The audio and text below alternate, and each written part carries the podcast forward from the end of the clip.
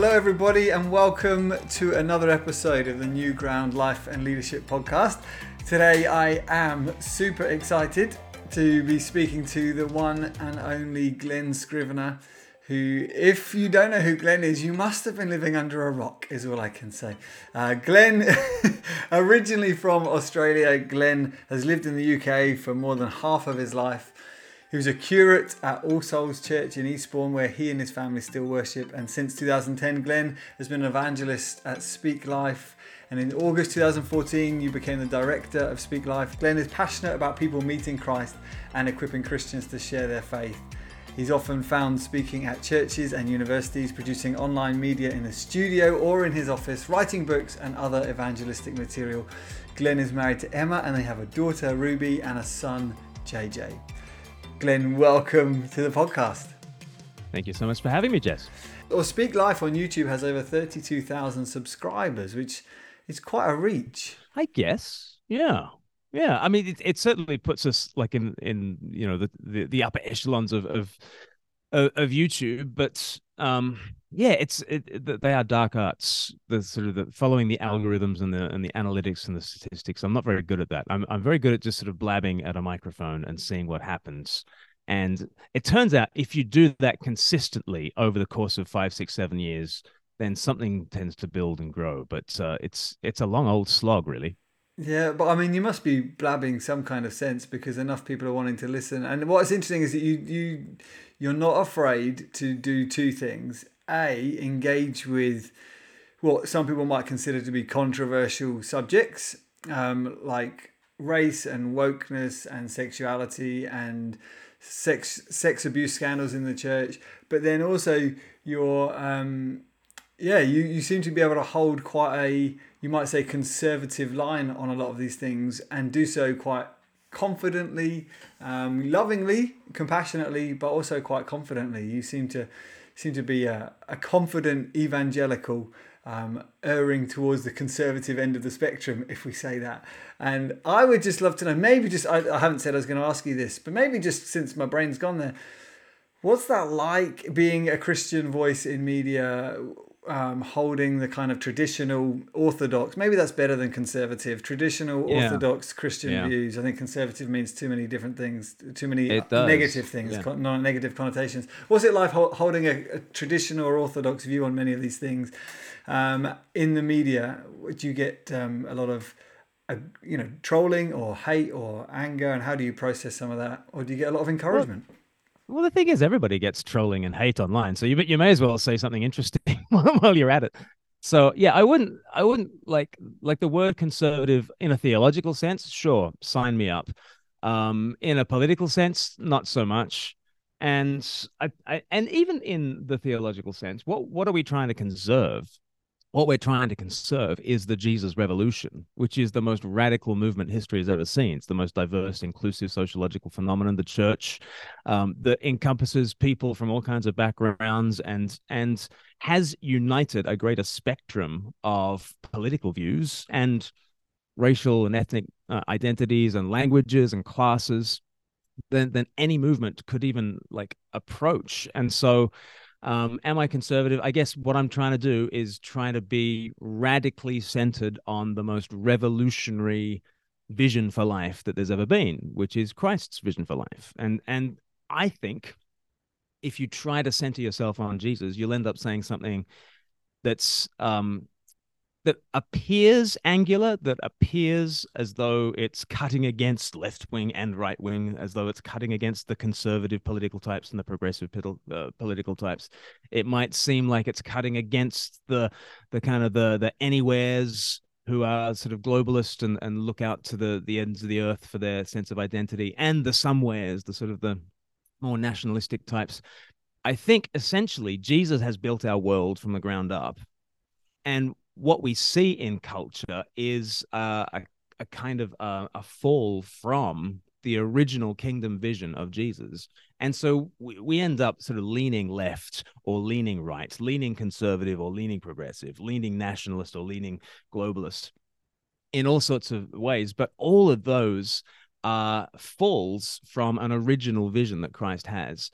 And so the idea is not to somehow be in the center of left and right, to be in the center of conservative and progressive. The, the idea is is really to learn again from Jesus, repent and believe as we look at Christ again. And I think he will confront left wingers in certain ways, and he'll conf- confront right wingers in certain ways, and he'll confront centrists in certain ways. Because again, it's not about splitting the difference between these things. So I think you are able to say the most interesting things about culture because you are conservative theologically because you want to conserve the jesus revolution that really has built built our world. And so that's that's just a real conviction of mine that the, the more profoundly biblically christ-centered my theology is i think the more um, interesting uh, my views of culture will be. So that that's the goal. Mm. So, what is it that distinguishes that vision from some of the more progressive Christian visions that we've seen? I know. So, you released a podcast and a, being just quite clear in your opposition to some of the church's recent movement on gay marriage, for example, the Anglican Church in particular. Uh, and you know, you speak about it compassionately and lovingly, but from your point of view, you're going back to a more faithful vision of the Jesus movement than the progressive types might be. But from their point of view, I, I suppose they're merely extrapolating the, the latest logical next step from the Jesus movement um, as it began. So I'd just love to know what some of the sensibilities are that maybe distinguish yourself and the way that you understand the Jesus movement and perhaps the people that you disagree with. Well, on sex, I guess you've got a competition between two different sexual revolutions.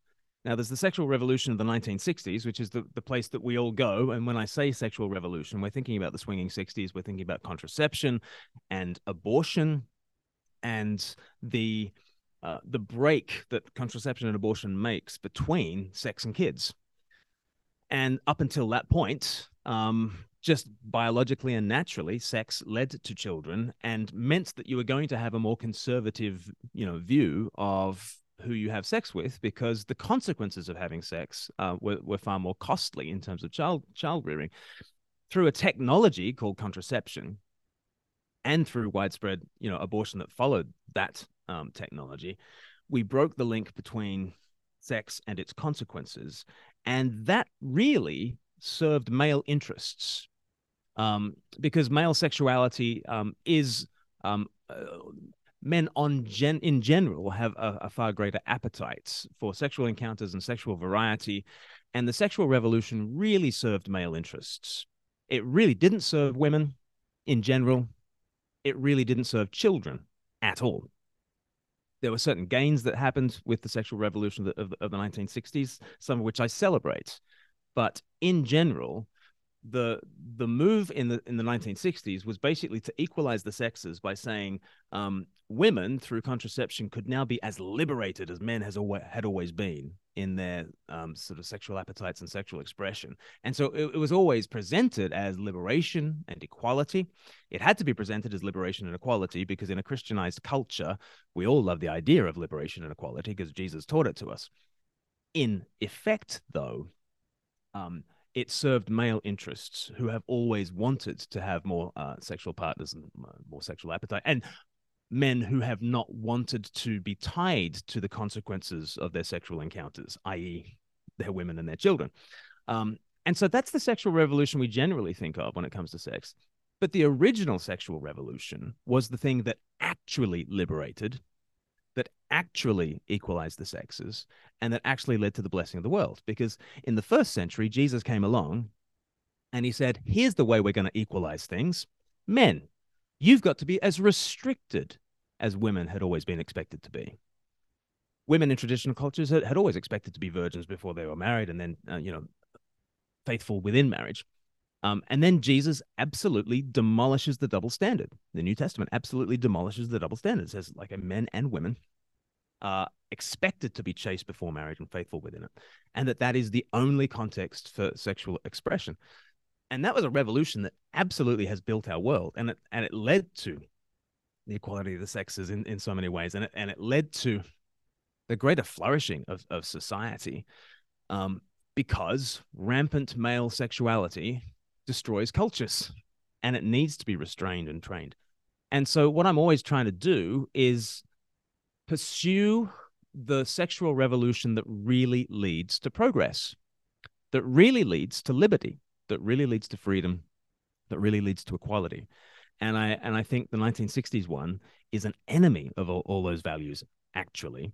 And if you want to truly be into freedom and progress and equality, I invite people to come home to the original sexual revolution. So th- those, those are some of the moves that I try to make. Mm, no, this is helpful. Sorry, I, I, wasn't necessarily expecting us to go here, but I find this very, uh, or straight away to go here, but I find this very interesting because help help me help others then understand how that 1960s revolution has led to um, the redefinition of marriage as we understand it, so that marriage can now be in the state at least be between two men and two women. I think there are a lot of things um, leading into that, but one thing it does when you um, when you separate sex and children, then sex starts to be seen far more as a leisure activity. It's recreation.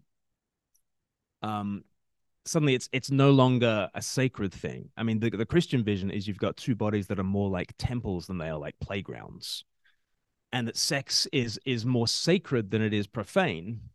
Um, and and therefore and and that that vision makes sense when sex leads to this incredibly costly precious thing called you know a child um, you're you're going to be much more choosy about your partner about your mate you're you're going to be much more choosy uh, about when you have sex and with whom and um, you're going to want to stick around afterwards if sex and children are connected in the ways that you know they have been up until kind of contraception. But as as soon as you break the link between sex and children, um, sex is less about biology. It's less about offspring. It's certainly less about commitment and covenant and marriage and family.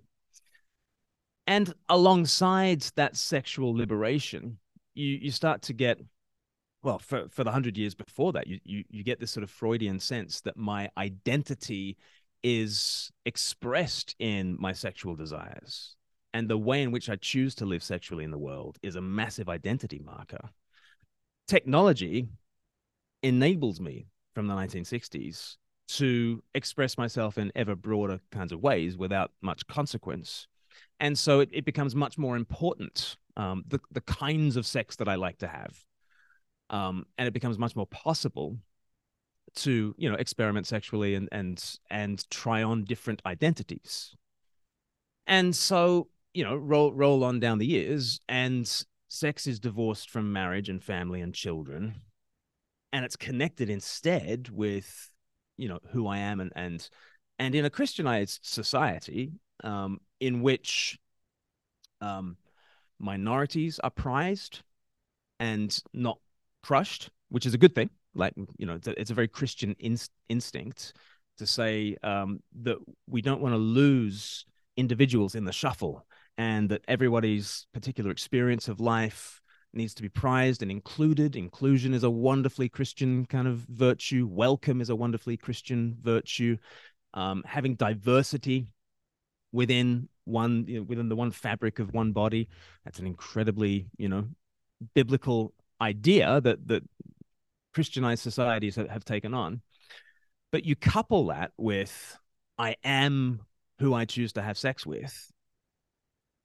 And you start to have, you know, sexual identities. And, and you know, in one sense, of course, you, you don't want to treat gay people differently to straight people because they, they have an identity, right? And straight people have an identity, and you want to treat them equally. But because we have divorced like sex from actually its its natural environment which is marriage and family and those bonds of unbreakable love that that will last a lifetime we are orienting ourselves around you know sexual choices and and then all we can do is affirm each and every sexual choice as though it's exactly identical to each other sexual choice now, without contraception, you just can't do that because there are some kinds of sex that leads to babies and there's some kind of sex that doesn't lead to babies. And if marriage is on the sexual revolution view, then marriage is one more choice that you can make to identify with another human being for as long as you want to.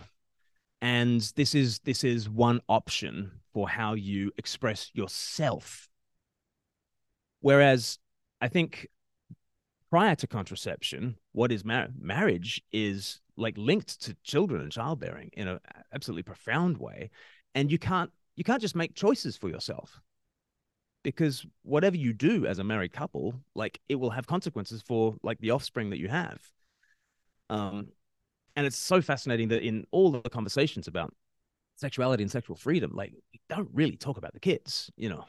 Um and we don't even think to think about the kids because contraception has break, broken that link. Um to go into it more um, Mary Harrington's got a new book out called uh, Feminism Against Progress. And uh, she's a really interesting kind of, she's a Christian adjacent thinker.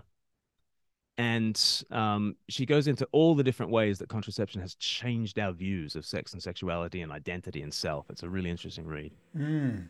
I, I, think you recently interviewed Mary Harrington for your podcast as well, uh, and yeah. you call her a Christian adjacent thinker. So uh, I guess in saying that, you're not saying that you're saying that she's someone who doesn't profess explicitly Christian faith, which, if that's the case, I presume would put her in a similar category to others who you point out in your book, The Air, the Air We Breathe, um, which is a fantastic book. And you've already started alluding to a lot of it there with uh, how the Western values that we came to prize came to be. But there are other people you, you reference in there, like um, Tom Holland and Louise Perry, who I know you've spoken to both of them on the podcast as well. Are you, are you seeing this quite broadly then, a kind of uh, a Christian adjacent subculture emerging in the popular kind of secular society speak and how do you think that that's come about where do you think that that will lead um, what's what's some of your reflections and predictions I don't know. I'm not very good at predictions, but um, you know, Mary Harrington writes for UnHerd, as does Louise Perry, as does Tom Holland. Those those three that you've already mentioned. Uh, UnHerd is a really interesting kind of outlook on culture. It's um, it's hard to pin them down kind of uh, politically. Um, you might just think they are the same crowd as the spectator, and, and therefore, you know, on the on the right of politics, and and yet there is just some really interesting exceptions to that rule. Like, I mean, Mary Harrington was in a lesbian commune for much of the the 2000s.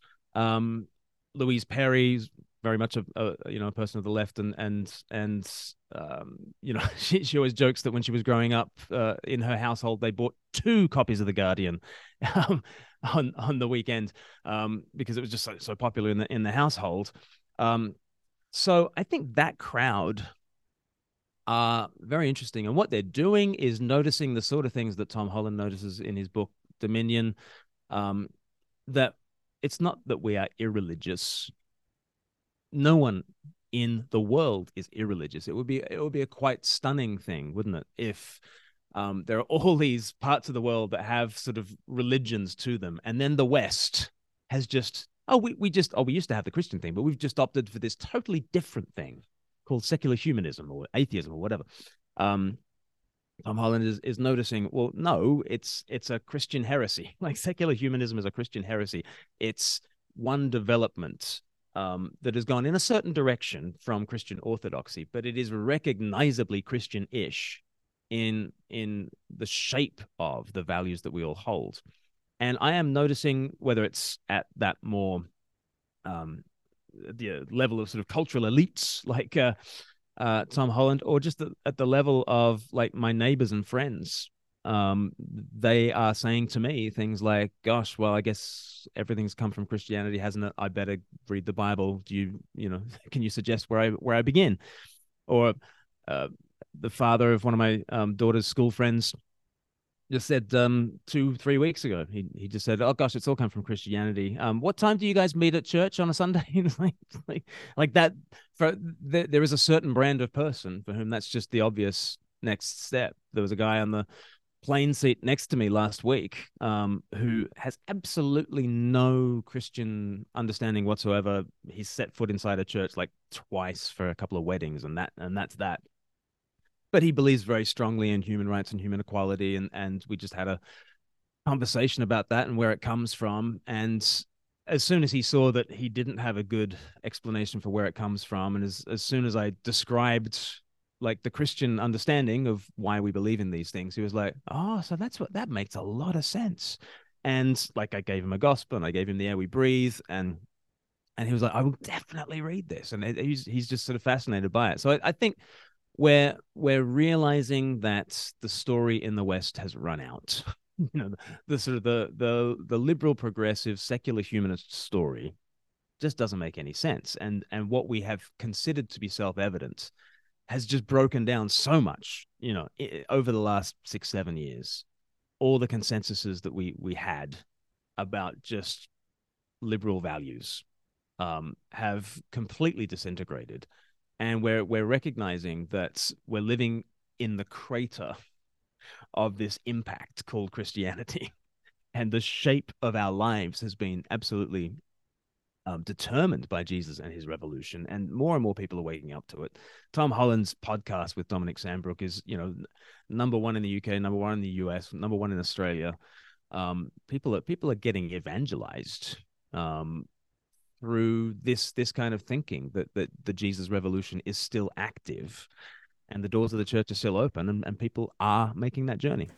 I mean, yeah, there's there's a lot of people out there saying very Christian sounding things, which is very encouraging, isn't it? But I know even you know people like Louise. Uh, the, the, interview you did with her, I listened to that last time. I found it fascinating, so encouraging.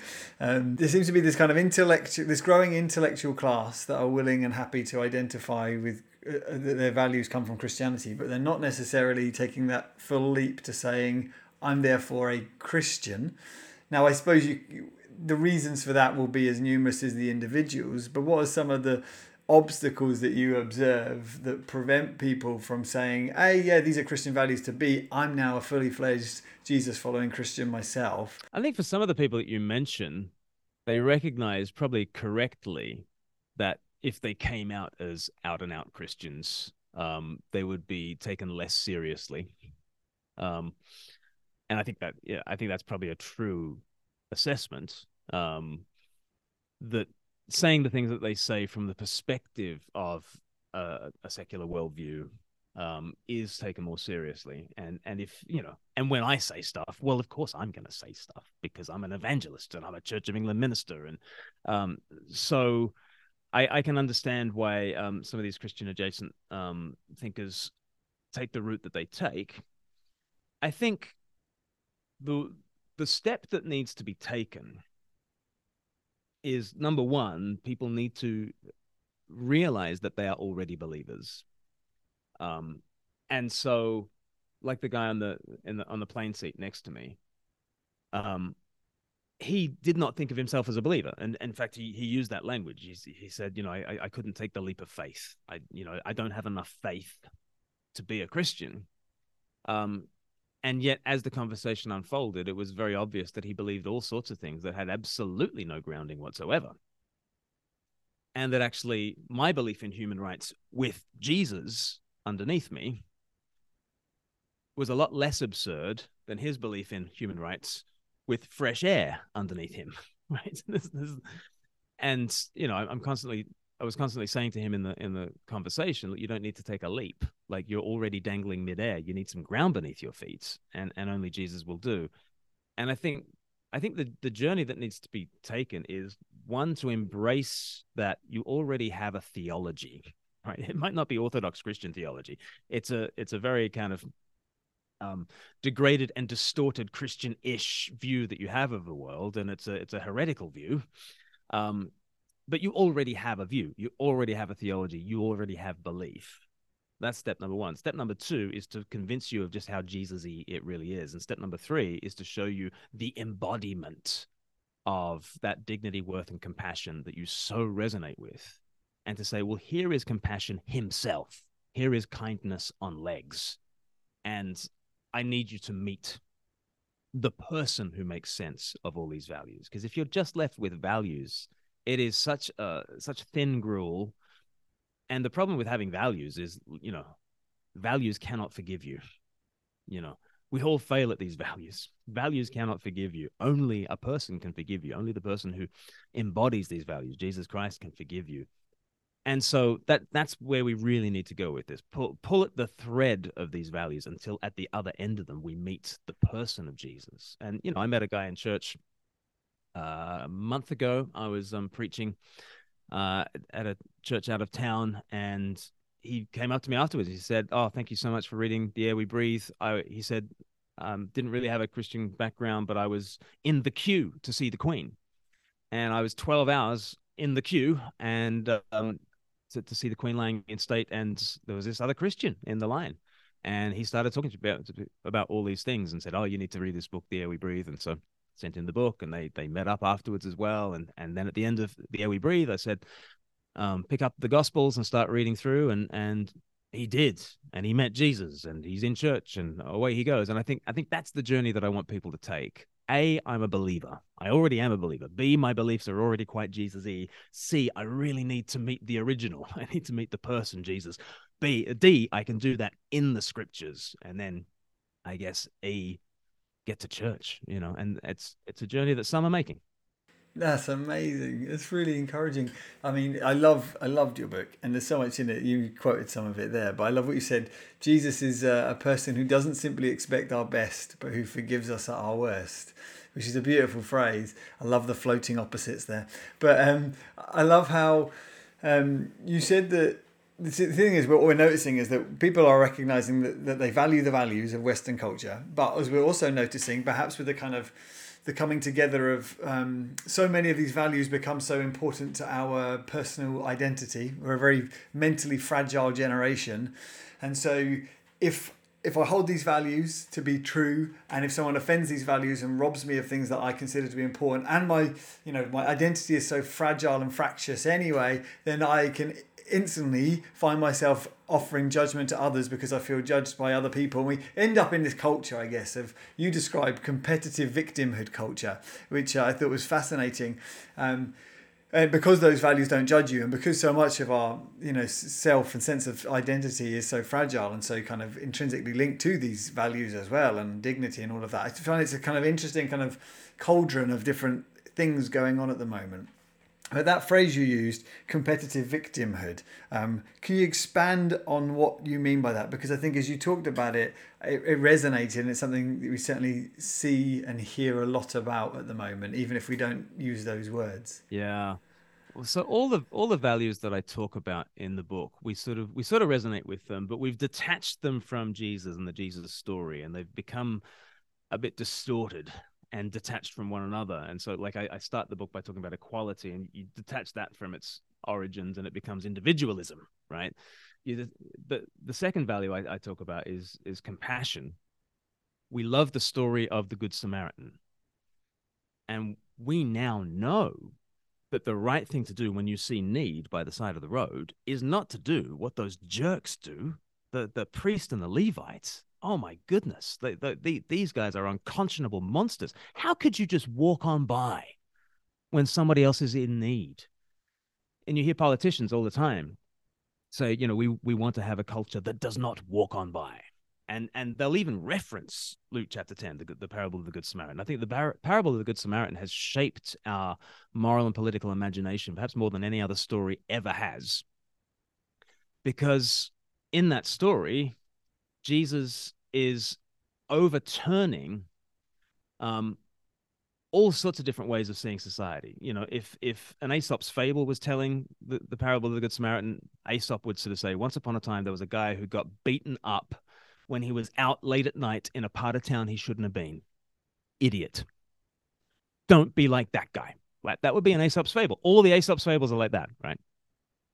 So, like the Greco-Roman world, the, the sort of the traditional religious worlds would take the story to be, don't be that guy who gets beaten up. Be clever, you know. Um, then the the sort of the um, the moralistic um, religious kind of approach, um, a false understanding of the Old Testament would be the priest and the Levite, who would say, well, they've got a job to be done, and you know, we don't know why this guy's beaten up by the side of the road. Maybe God wants him there. He's he's brought it on himself. And if I'm the priest, I've got certain rules that Leviticus has given to me, and I need to, you know, I need to process those rules. I need to be under under that law. Um, and so they wouldn't have thought that there's anything wrong with that. But now, having had that story told to us for hundreds and hundreds and hundreds of years, we know that the right thing to do is to um, draw near to the person, draw near to the needs, to meet that need with outpoured love, to invest in that person, to be compassionate. You know, that's that's one of the great verbs. You know, he he drew near and filled with compassion. He cares for the guy, and and so that has built our society in in huge ways. And it doesn't matter whether you're on the right of politics, on the left of politics, um, whether you think it's through charity that we should be the Good Samaritan, or whether you think it's through state provision that we should be the Good Samaritan. Either way, everyone says um, you mustn't walk on by. Now, what happens when you are divorced from the scriptures, divorced from Jesus and the Jesus revolution, but you still have this notion that there is um, a goodness, a transcendent value to compassion. And I think less and less do we want to um, help the victim. I think more and more we want to be the victim. Um, because in so many ways that's easier, isn't it? In in so many ways, um, to claim victim status and to claim it first before the other guy gets in is to own for yourself a certain cachet, but it's a cachet that's been borrowed entirely from from Christianity, where Jesus, the great victim on the cross, is the one who we've been, you know, worshiping as Lord for two thousand years, and so in no other culture do people race to become a victim. It wouldn't make sense in cultures that have not been built by the Jesus story. It only makes sense in a culture that's been built by the Jesus story. Um, but you know, in, instead of developing the thick skin that it requires to be a good Samaritan, we kind of develop the thin skin that it requires to be a victim, um, and to and to uh, to demand that the rest of the society be the good Samaritan to us.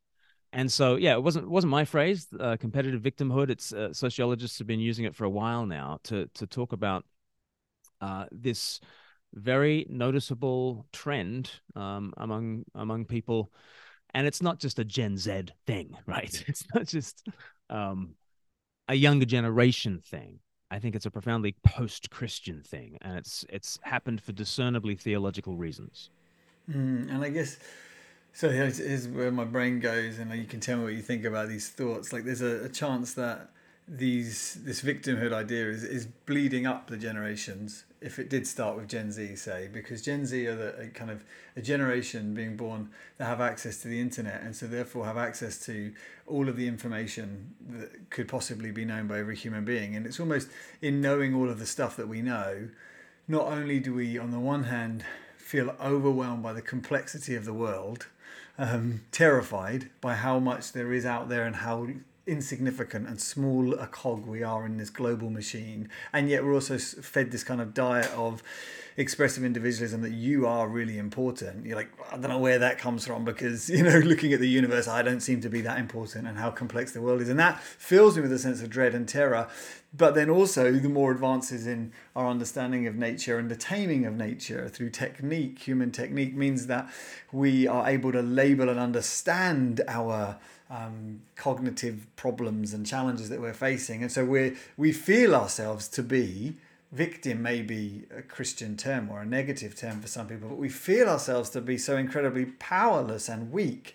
And so by claiming a, a victimhood status, in some level, excuses us from having to be the supermen that Nietzsche says uh, the future belongs to. You think, I'm not a superman.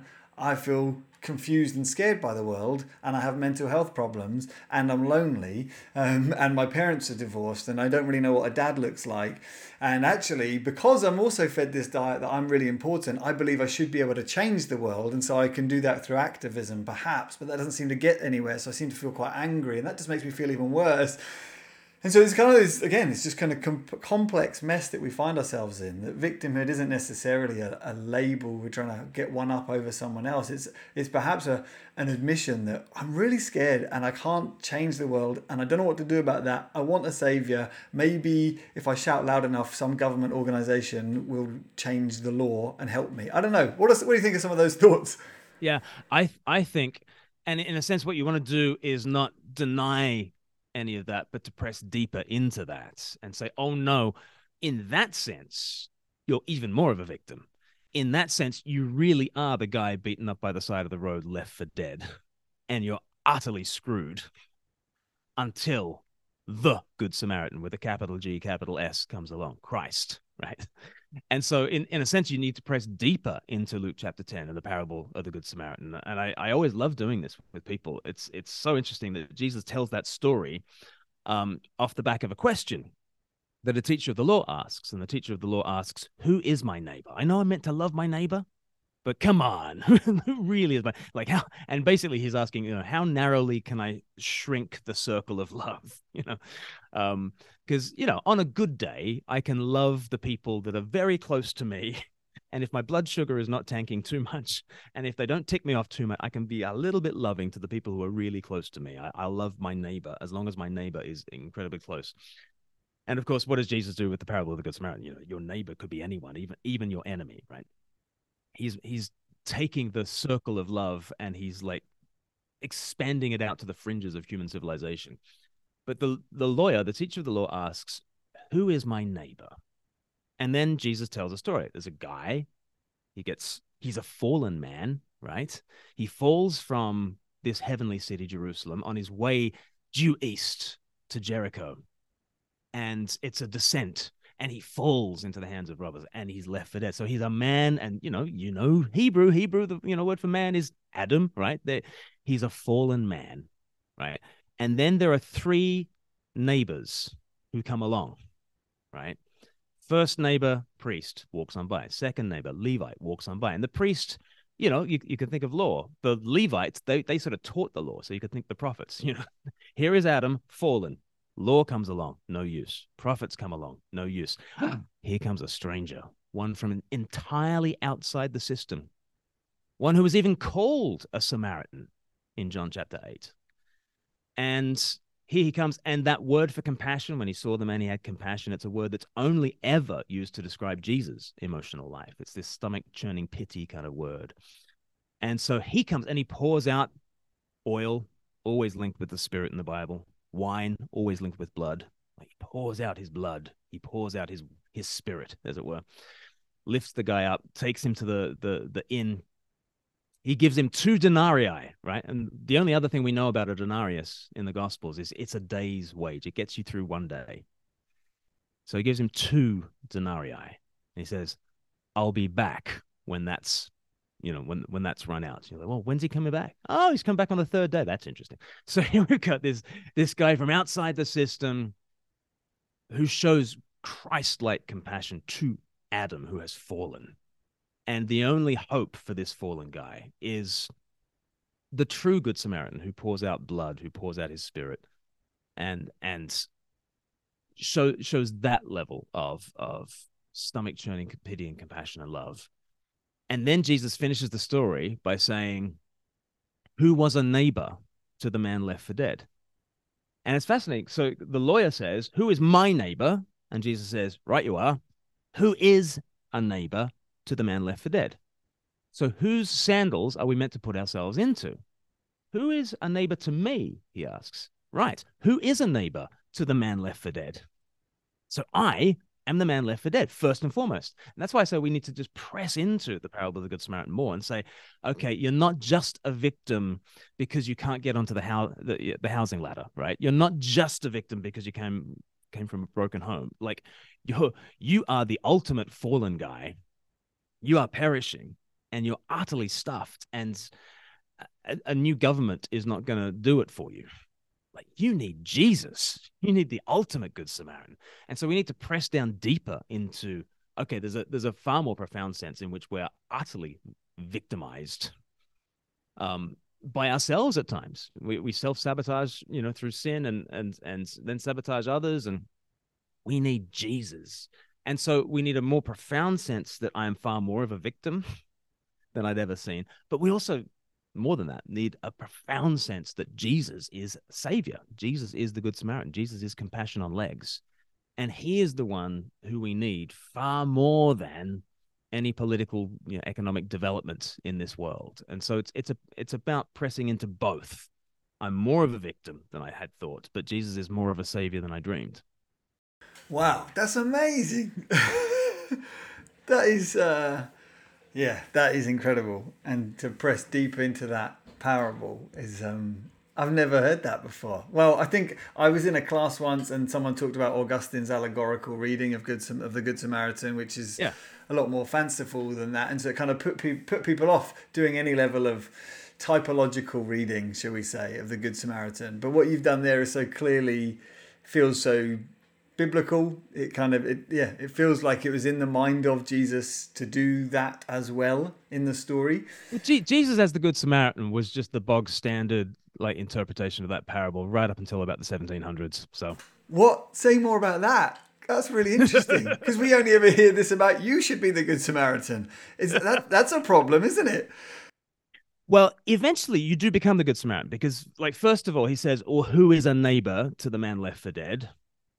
And then the lawyer grudgingly says, "Well, I guess the man who showed him compassion." And then he says, "Go and do likewise." So, like, you go on a journey throughout the story First of all, who are you in the story? I'm the guy left for dead. I need the beautiful stranger to save me. But then, once you get that, yeah, then you're kind of raised on your feet by the Good Samaritan. And then it's a case of go and do likewise. And ever since that point, you know, we have gone and gone and done likewise. And, and Christians invented hospitals and hospices and charities and orphan care and all, all that great stuff. Um, so it's not it's not wrong to say that we should be the good Samaritan eventually, but I do think it's wrong to short circuit the way in which you become the good Samaritan. And the way in which you become the good Samaritan is not by determining really hard to be compassionate. It's first of all to recognize I'm left for dead and I need the poured out blood of Jesus. I need the poured in spirit of Jesus. Um, I need him to take me to church, the great inn where, where I, where I learn compassion from him and then I can go out and, and, and do likewise. But we only love because he first loved us. And that's the way around it's got to be. Mm. So you said until the 17th century, that was, this was the standard way of reading the Good Samaritan. So what happened in the 17th century? Did we lose a lot of our Christ centered reading of the scriptures? And did it kind of couple with the age of um, enlightenment and invention, the next discovery that kind of put human beings at the center of the story? Have I answered my own question? what do I you think? think? yeah, yeah, yeah. I think that's exactly the sort of thing. And biblical studies began to be detached from the church and began to be entrusted to the academy.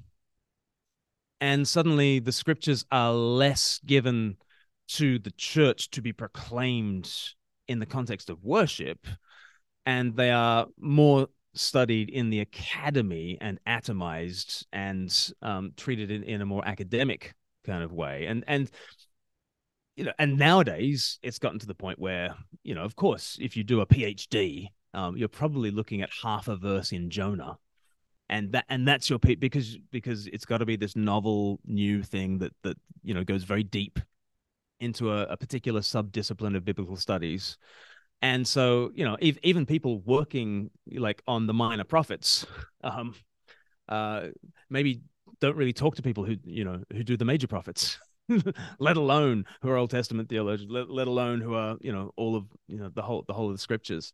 And so th- this atomization i think of, of biblical study and the divorce of biblical study from the arena of worship in the life of the church. Um, I mean, there is there are still great commentaries that are written, and biblical studies. I'm not I'm not saying is a is an entirely dead loss. There's something to be gained by treating just the grammatical historical method of exegesis and just going through and passing out you know words in in that much more sort of scientific atomistic um kind of sense there's there are gains there I think there are also losses, and and even just the discipline of um, church history and biblical studies.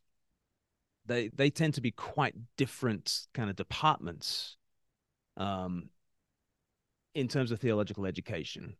Whereas you know a, a modern scholar of of Luke's gospel I think, would learn much from an Augustine scholar who who could tell you more about you know his interpretation. Um, but I think the atomization of our studies um, has had some losses. Mm. That's really encouraging. So, I mean, I became a Christian from a non-Christian household, so I feel like I arrived at this late. And I think as a result of arriving at it late from a very secular oriented household, um, I found that doubt has been a regular companion in my journey. Um, asking these questions, not being able to let a lot of this go, and oftentimes feeling quite troubled by some of the, the questions and thoughts and ideas that arise. You're an, an evangelist and an apologist who's used to grappling with those hard questions. So when you shared what you just shared about the Good Samaritan, I'll tell you where my brain goes. Like it does two things. On the one hand, I'm like, this is incredible. Jesus is wiser than I had realized, and I thought Jesus was pretty wise already. He's a remarkable teacher. He must be God. It, my brain goes there on the one hand. On the other hand, my brain also goes, this seems far too clever and convenient to have been made up by Jesus. Therefore, this must be a man-made philosophy and idea Therefore, I'm not sure I can trust this. It all seems a little bit too good to be true. Um, just being honest about where my brain goes. And so I can find myself as a Christian often living with this kind of split mind of, well, which interpretation do I go with? well, because Jesus has built up a track record in my life over 15 years, I'm veer a lot more towards the worship side. But what would you say to someone like me, or even just me, rather than someone like me, um, to help them process that kind of, I might say, darker side of the mind that would want to disbelieve a lot of the good that I hear and consider in Jesus. Maybe press into the doubt a bit more. I think so often, like everybody has doubts, like whether, whether you grew up in a Christian home or not. Um, we all we all have so many doubts, and those doubts are only increasing. We're seeing, you know, the breakdown of institutional trust as a society-wide thing. Um, and so doubt is here to stay. Um, but but maybe we shouldn't think simply in terms of doubt. When I when I hear a doubt, I'm doubting this belief, but I'm doubting this belief on account of this different worldview this different you know structure of beliefs that are over here. And at, at times you, you need to doubt your doubts don't you? Um sometimes you just need to like uh ah, you know. I know whom i believed and you know jesus is trustworthy and you just you know um you just sort of ignore the doubt. But but sometimes you need to okay well let's let's press into that. Here here is a doubt that um the Good Samaritan is too clever. It's so clever that it might not have come from Jesus. All right, well let's let's like dive into that. Well then who? like who is that guy? this, this guy sounds amazing. Um, because I haven't even gotten into all the intertextual kind of um, um, echoes of other parts of scripture. Like in Luke chapter 10. I mean, it's phenomenal. I mean, he's he's bringing in stuff from um, Genesis, obviously. He's bringing in stuff from Exodus. He's bringing in stuff from Deuteronomy. He's bringing in stuff from Kings. He's bringing in stuff from the Psalms. He's he's weaving it all together into like what amounts to about seven or eight verses, right? Um, and undeniably, it is probably the short story. It's well, I wouldn't say undeniably it's the short story that's built the world more than any other, but I, I would say it, it, has to be in, in someone's top five. It's definitely number one for me in terms of the the vast impact it has had on cultures down through the centuries. So it, it's a profoundly biblical thing. It is revolutionary in completely um, upending the classical notion and the Aesop's fable. It's it's upending the sort of the the conservative, legalistic, Pharisee um, Jewish view, and in establishing this really surprising um, ethic. And it manages to introduce an ethic that um, was not obvious to anybody when he was saying it, and then became obvious to everybody. that's some going. Um, you can tell it. You can tell a story that encapsulates what a culture already believes. But Jesus was telling the story uh, that encapsulates a culture that hadn't yet been seen, and still people are like, oh, "Yes, the Good Samaritan. That's the way forward." And and did that embracing like the most hated figure that his hearers could imagine like he's like let me let me tell you about somebody who i know you hate and he's going to be the hero and you're going to end up loving him and then i'm going to tell you all to be like him and you're going to do it mm. and i suppose it was, it was backed up by the fact that he then went on to do it you know to be to yeah. be that guy so uh, you know his death and resurrection is what makes sense of and get, adds power and potency to everything he'd said before. Um, and I suppose almost in what you're saying is it, it, the beauty in it is now obvious to us, perhaps because it it speaks to a yeah. to quote Narnia, it speaks to a deeper magic in the world, uh, or a universal Tao, to quote C.S. Lewis again, that is out there and resonant in all of us to some degree. Uh, we might talk about Augustine's common grace, um, which is a lot more common, but a lot deeper and richer than we appreciate as well. Yeah, and, and I mean, just the, what it made me think of is um, I've got I've got a thing right towards the end of the book where I say, well, hang on, what was the Jesus story all just fabricated? And I said, I entertained the thought experiment. What would it be like for Matthew, Mark, Luke, and John to be the geniuses behind the Gospels, rather than what the Gospels present, which is that they are the idiots who are preserving the genius who is Jesus. And uh, and so I, I just say, you know, like imagine the writer's room as someone commissions the authors of the gospel, and they just say, "Okay, Matthew, Mark, Luke, and John, I have a job for you. I know you've had no training or prior experience, but we need you to write the most influential works in all of literature. As for the timing, we'll have to move on this, unfortunately. It would have been better to wait a couple of centuries before inventing our legends. That way, none of Christ's contemporaries could contradict our story. But we are where we are. The Apostle Paul has forced the pace, writing his letters to churches around the Mediterranean. He's been preaching Jesus as the promised Messiah, and heaven knows why, but all these people have believed in God on a cross. The story seems to be working, so now we need you to fill in the details. Please, can you write the origin story for our hero? Paul's letters gave us the bare bones. We want you to put warm flesh on them. Are you up to it? It won't be easy. We need this to be the life and times of the greatest figure in human history God, but also man. Sinless, but fully alive. Pure, but with profound depths. The judge of the world, but with bottomless compassion. The fulfillment of all Jewish hopes, but with a global appeal. A man in time, but a man for all times.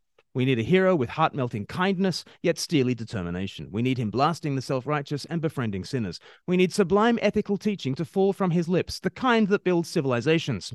We need extraordinary miracles from him, the kind that would have been noticed and therefore could have been contradicted by the generation to which you're writing. We need a credible narrative arc whereby he remains impe- impeccably righteous but is nonetheless condemned as a blasphemer. And we need it all to stand up to scrutiny scriptural, theological, geographic, linguistic, literary, and historical. It needs to be believable both near and far, now and later, for those who've lived through these times and for all generations to come. Got it? Now get to work. And so that, that's that, that's just like entertaining the thought experiment. The doubt comes in. Maybe, maybe some people fabricated it. Like, okay, let's go with that. let's see if there's an internal consistency there. And uh, I, I think the the Jesus supposition uh, stands up to more scrutiny.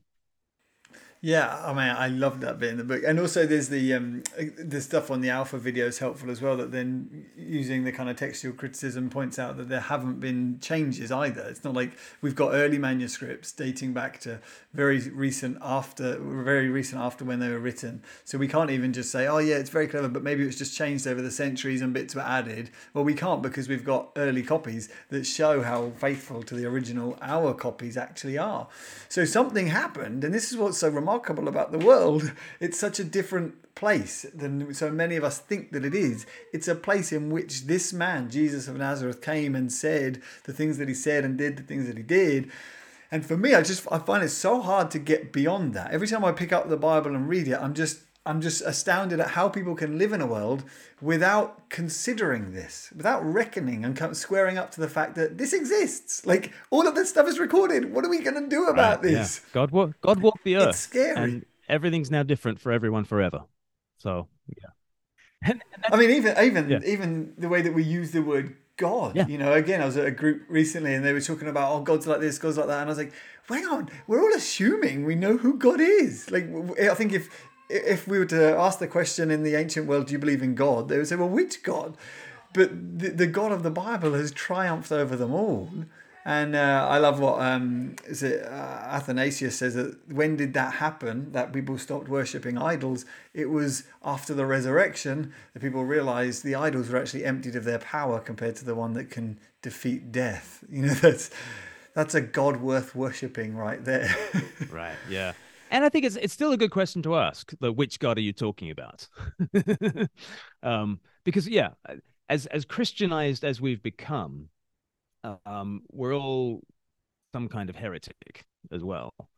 And so if someone if someone doesn't believe in God, um, then you ask the question, well, which God don't you believe in? Um, and usually, you know, the God they don't believe in is some kind of Zeus figure with a thunderbolt ready to hurl, and you you can say, well, I don't believe in that God either. But but also, if someone does believe in God, uh, it is still worth pressing into which which god are we talking about here? Because again the zeus figure is, is often sort of in, in the background. And then the good news is being able to proclaim no jesus is the image of an otherwise invisible god reason why nobody knows who God is like is he's invisible. We, we don't know what he's like. There's been a divorce. We don't understand God. But Jesus is the image of the invisible God. He, he is the one who's on show. And look at him as he's come to planet Earth. He is the most famous man who ever lived. He is the most significant figure in history. And, you know, he walked on water and he healed the sick and he raised the dead. And like, I think he's the one. It's, it's just, and, and here is a God that you can finally believe in. You know, he's not just like electricity or a distant power he, you know, he's he's the God who, like the Good Samaritan, pours out his blood, pours out his spirit, who raises up the the lowly and blasts the lofty. He's a God you can believe in. Mm, that is so so beautiful. I'm so thrilled I'm a Christian. It makes me want to be a Christian. makes me want to follow this God. He's you amazing. can be, Jez. Um, this very day. so, almost to circle back to some of the things you you, you talked about in, in illustration earlier about the conversations you have with with friends, either on a plane or at the school gate, etc., about Christian faith. I think part of the reason why what you're saying I think is really helpful about doubting your doubts or plumbing deeper into those doubts is because many people, well, many for I think the doubt as a concept it, it it manifests and presents always as purely an intellectual problem, whereas actually it's an emotional reaction. Uh, my observation is that doubt elicits emotion of fear and shame. I'm afraid that I'm wrong, and I feel shame that if I'm wrong, I'm, a, I'm an idiot. And so, therefore, that kind of I feel scared and alarmed. And where I'm going with this is, I think then as Christians, we can find ourselves feeling quite scared and defensive towards non Christians, people who have good questions and good accusations about Christianity. And as a result, people often find themselves either avoiding going public about their Christian faith because they're scared of what to do uh, when someone asks them difficult questions. Um, we do that on the one hand, or we get quite defensive and aggressive and just you know call people names, or we shoot people down, or we just quote kind of bad statistics to try to make our point, etc. So, what the question I'm coming to is, you know, you are an, an evangelist who spends a lot of his time talking to non-believers about Christianity, and uh, I would presume it sounds like you feel very comfortable in those environments and don't feel scared of people and their questions. So, what would you say to a lot of people in our churches who perhaps do feel scared of the concept of evangelism? How would you help them?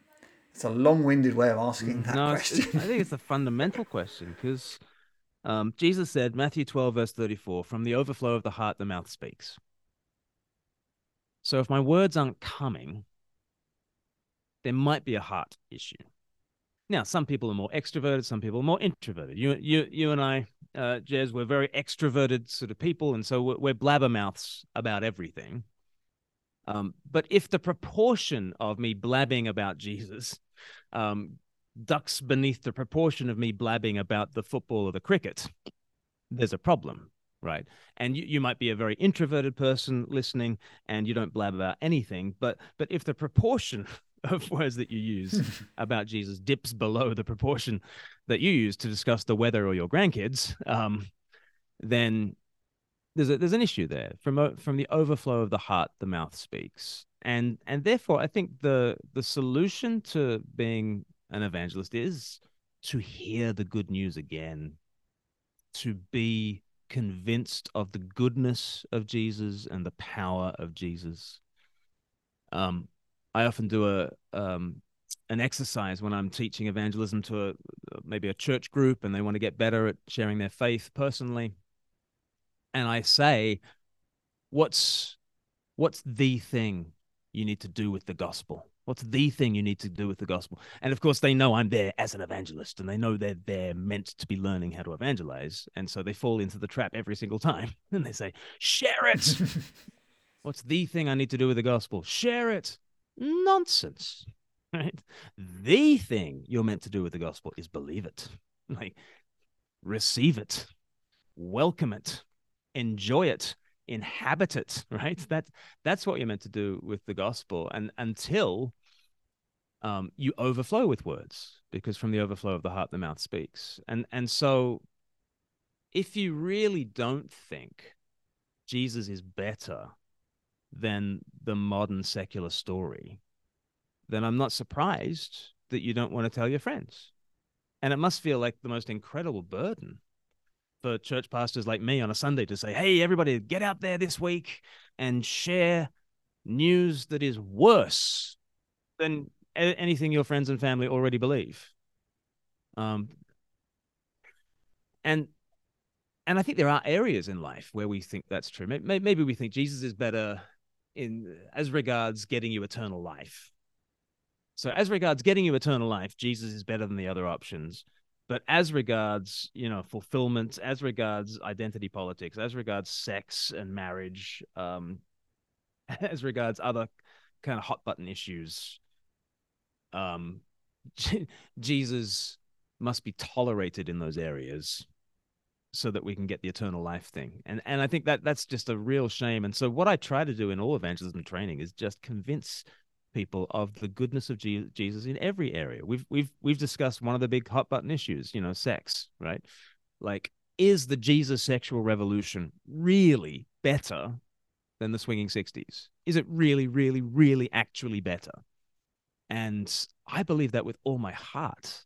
And it's not it's not that I have much better statistics than other people. It's it's that I have I I just have a genuine core conviction in my gut that Jesus telling men to restrain their sexuality and the cosmic romance of heaven and earth being proclaimed through sex is just like orders of magnitude better news than anything the world has ever dreamt up. And so if you don't think Jesus is better news than expressive individualism, or the sexual revolution of the 1960s. I I really I'm, I'm not surprised that you're not vocal about your faith, but I guarantee you, for all the things that you think are amazing, you are already an evangelist. Like if you if you, th- I've got a friend who just thinks Center Parcs is just the most. He he doesn't understand why anyone would ever go on any other holiday apart from Center Parcs. And if you if you get anywhere near the topic of Center Parcs, he'll just, oh mate, it's like this and like this, like like he'll he's got the package, and I, it doesn't matter like how expensive Center Parcs is. I'm like, I would have to remortgage to go, but fine. He will sell me on it because he's just so convinced. You know, we need we need Jesus to be the Center Parcs of our heart. That's what we need. There you go. There's an, a, a Christian evangelist strapline if ever there was one. That's superb. Oh, it's really helpful advice and really, yeah, helpful comment. Um, but and particularly that stuff about the gospel. You know, we're to believe it. We're to love Jesus. We're to sit at His feet. We're to be devoted to Him. We're to be a disciple of His first and foremost, and then learn to follow Him and be led by the Spirit in all of our conversations with people. I think a lot of um, a lot of us because I mean, it's, it's, as old as Proverbs, isn't it? That the fear of man is the is a snare, but the fear of the Lord is the beginning of wisdom. Because we're afraid of what people think of us, and because, for me, I think uh, is it Peter Berger's concept of plausibility structures. Because we're in a society that has made plausible secular humanism. Um, we therefore find the idea of kicking against that more implausible. And so part of what church is, is about being part of an embedded community that makes plausible the way of Jesus and makes it beautiful for you. But I do think so often we're in a society that thinks Christianity is implausible. And so therefore we find it hard to, to imagine living as a Christian and getting excited about Jesus. but also there's the kind of related to that, you know, I might think that Jesus is better than the sexual Jesus' wisdom is better than the sexual revolution, but there's also a part of me that knows to become a Christian, I'm asking you to surrender your pride, repent of your sin, receive a king as Lord of your life. I'm, I'm confronting your human pride that's as old as Eden, and I'm wanting to challenge you to give up self worship to worship Jesus. And I know that's not always going to be received with joy by people. Um, so how do you? But and yet the kind of t- the standard, if you like, propositional packaged gospel that we'd be familiar with is you need to convince people of how uh, much they failed against the law's standards and that they're all guilty and they're all sinners and that Jesus comes to rescue them. But people don't seem to talk like that as much as they used to. There seems to be much more of a of a reasoning around the, value, a bit like your book actually, the reasoning around the value of Christian values and, and faith for our lives.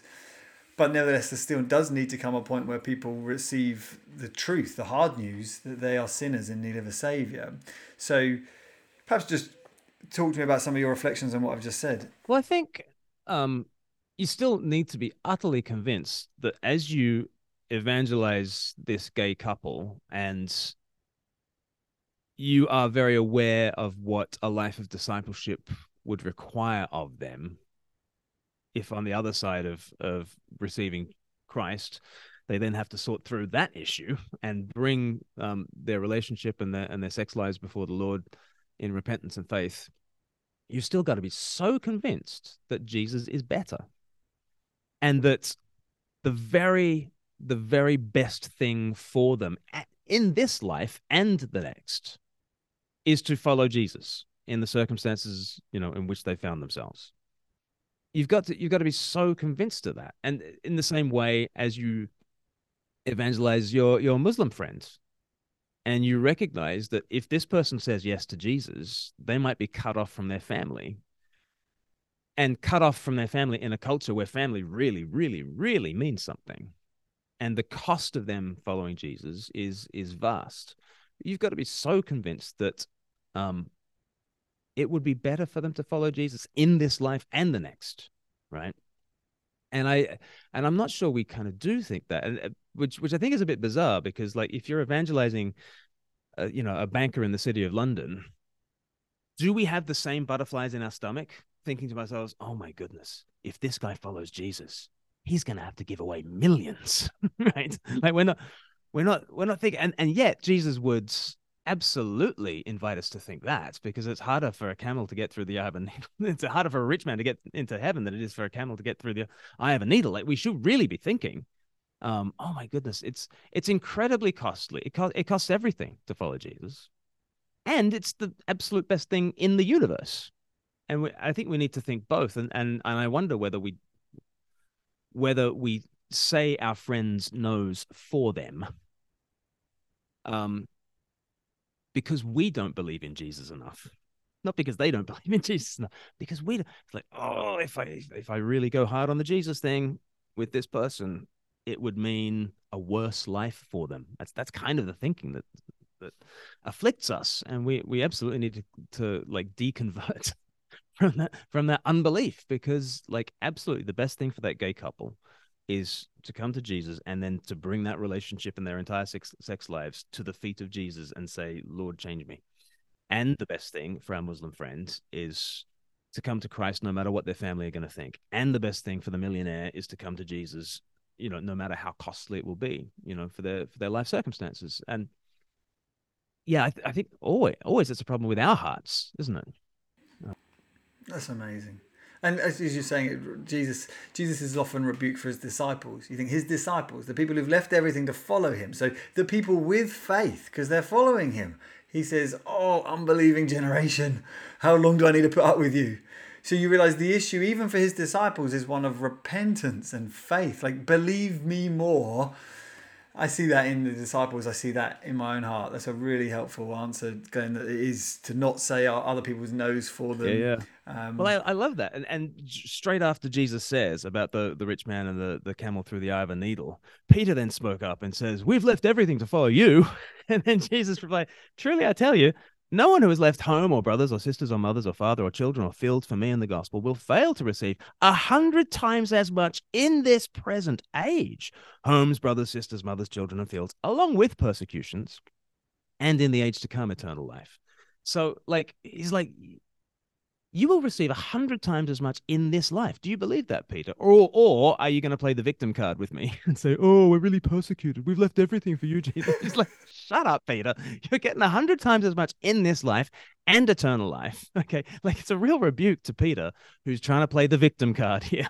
he's, "I'm being persecuted. Is this persecution, Jesus?" And yeah, okay, he's going to get crucified upside down, sure, but that is better it's a hundred times better in this life to be a Christian. If if we could just believe that as we evangelize our gay neighbors, as we evangelize our Muslim friends, as we evangelize the rich who are so hard to get into the kingdom of heaven, it's a hundred times better to be a Christian. It really is, even in this life. Wow that's really like even in, in what you said like it, it's a hundred times better but it, it, it's not without its cost and it's dis, it's it's distressing emotions. You are going to be persecuted you are going to be hated but even then it's better. You think of old uh, polycarp is it being thrown to the lions you know just deny jesus and we won't let the lions eat you. You're an old or the fire one of the two uh, the fire burn you we'll let you go free. And like it would be better for me to remain faithful to jesus and allow these flames or lions because my memory doesn't serve me very well to get me than it would to deny Jesus. You think he's willing to embrace pain and death and still says, This is still better because Jesus is that precious.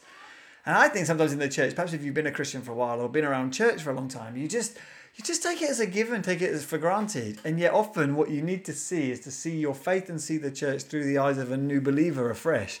We had a girl become a Christian last week and I saw her this Sunday and she was just glowing she said, I just feel so powerful. Like she said, this is amazing. I think she thinks every prayer is going to get answered. And, you know, she just yeah. is just overflowing. And I'm like, oh, yeah, yeah. that's how precious yeah. Jesus is.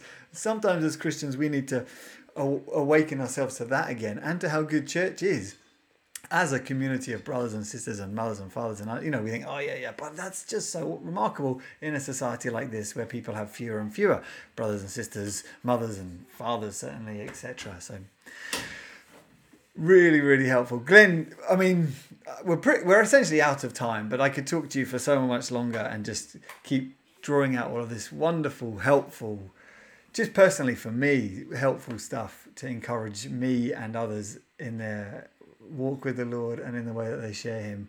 Is there anything that's just yeah on your heart or mind to share as we draw things to a close?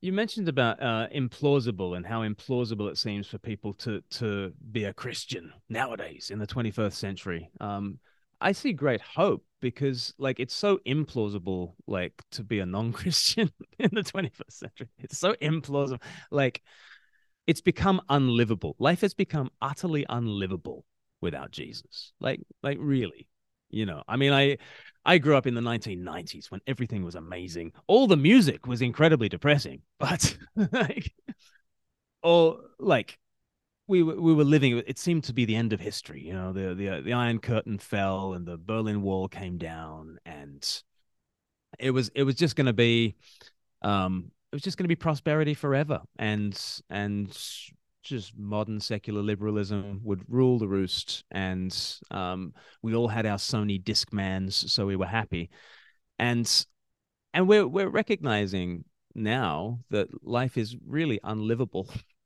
and what's what's utterly implausible is life without Jesus, and what becomes incredibly plausible is like you say, Peter Berger and plausibility structures. You know what the plausibility structure in this world is? It's the local church you know what's plausible is having mothers and brothers and sisters together united as this really like weak weird family and we're a bit dysfunctional.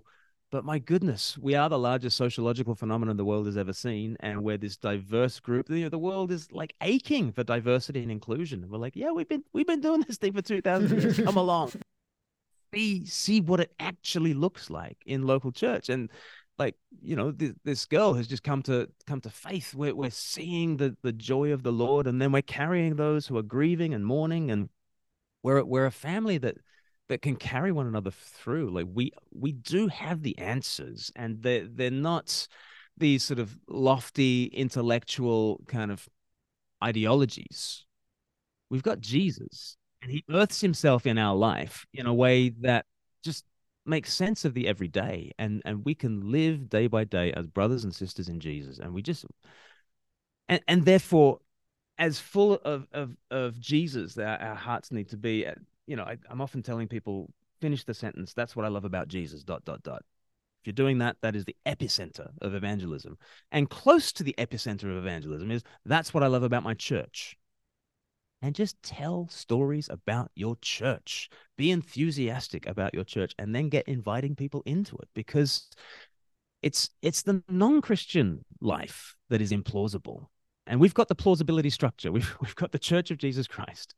We meet with him. He is the most profound figure with with towering personality, with stooping love, and he is compelling we draw people into church. We tell people, look, look, look, look, look. And at some point, they just look and faith just flies out of them as they see the, the glory of Jesus. It's, it's wonderful. And it's, it's happening all over the world. Let's be a part of it. Oh man, what a great place to leave it. Glen, thank you so much for being with us today and for everything you've shared and for your book, The Air We Breathe, available now in all good bookshops. Uh, I'll put a description to the book and links to where people can buy it from in the episode notes. Um, for now, Glen, thanks for being with us. Yes, thanks for having me.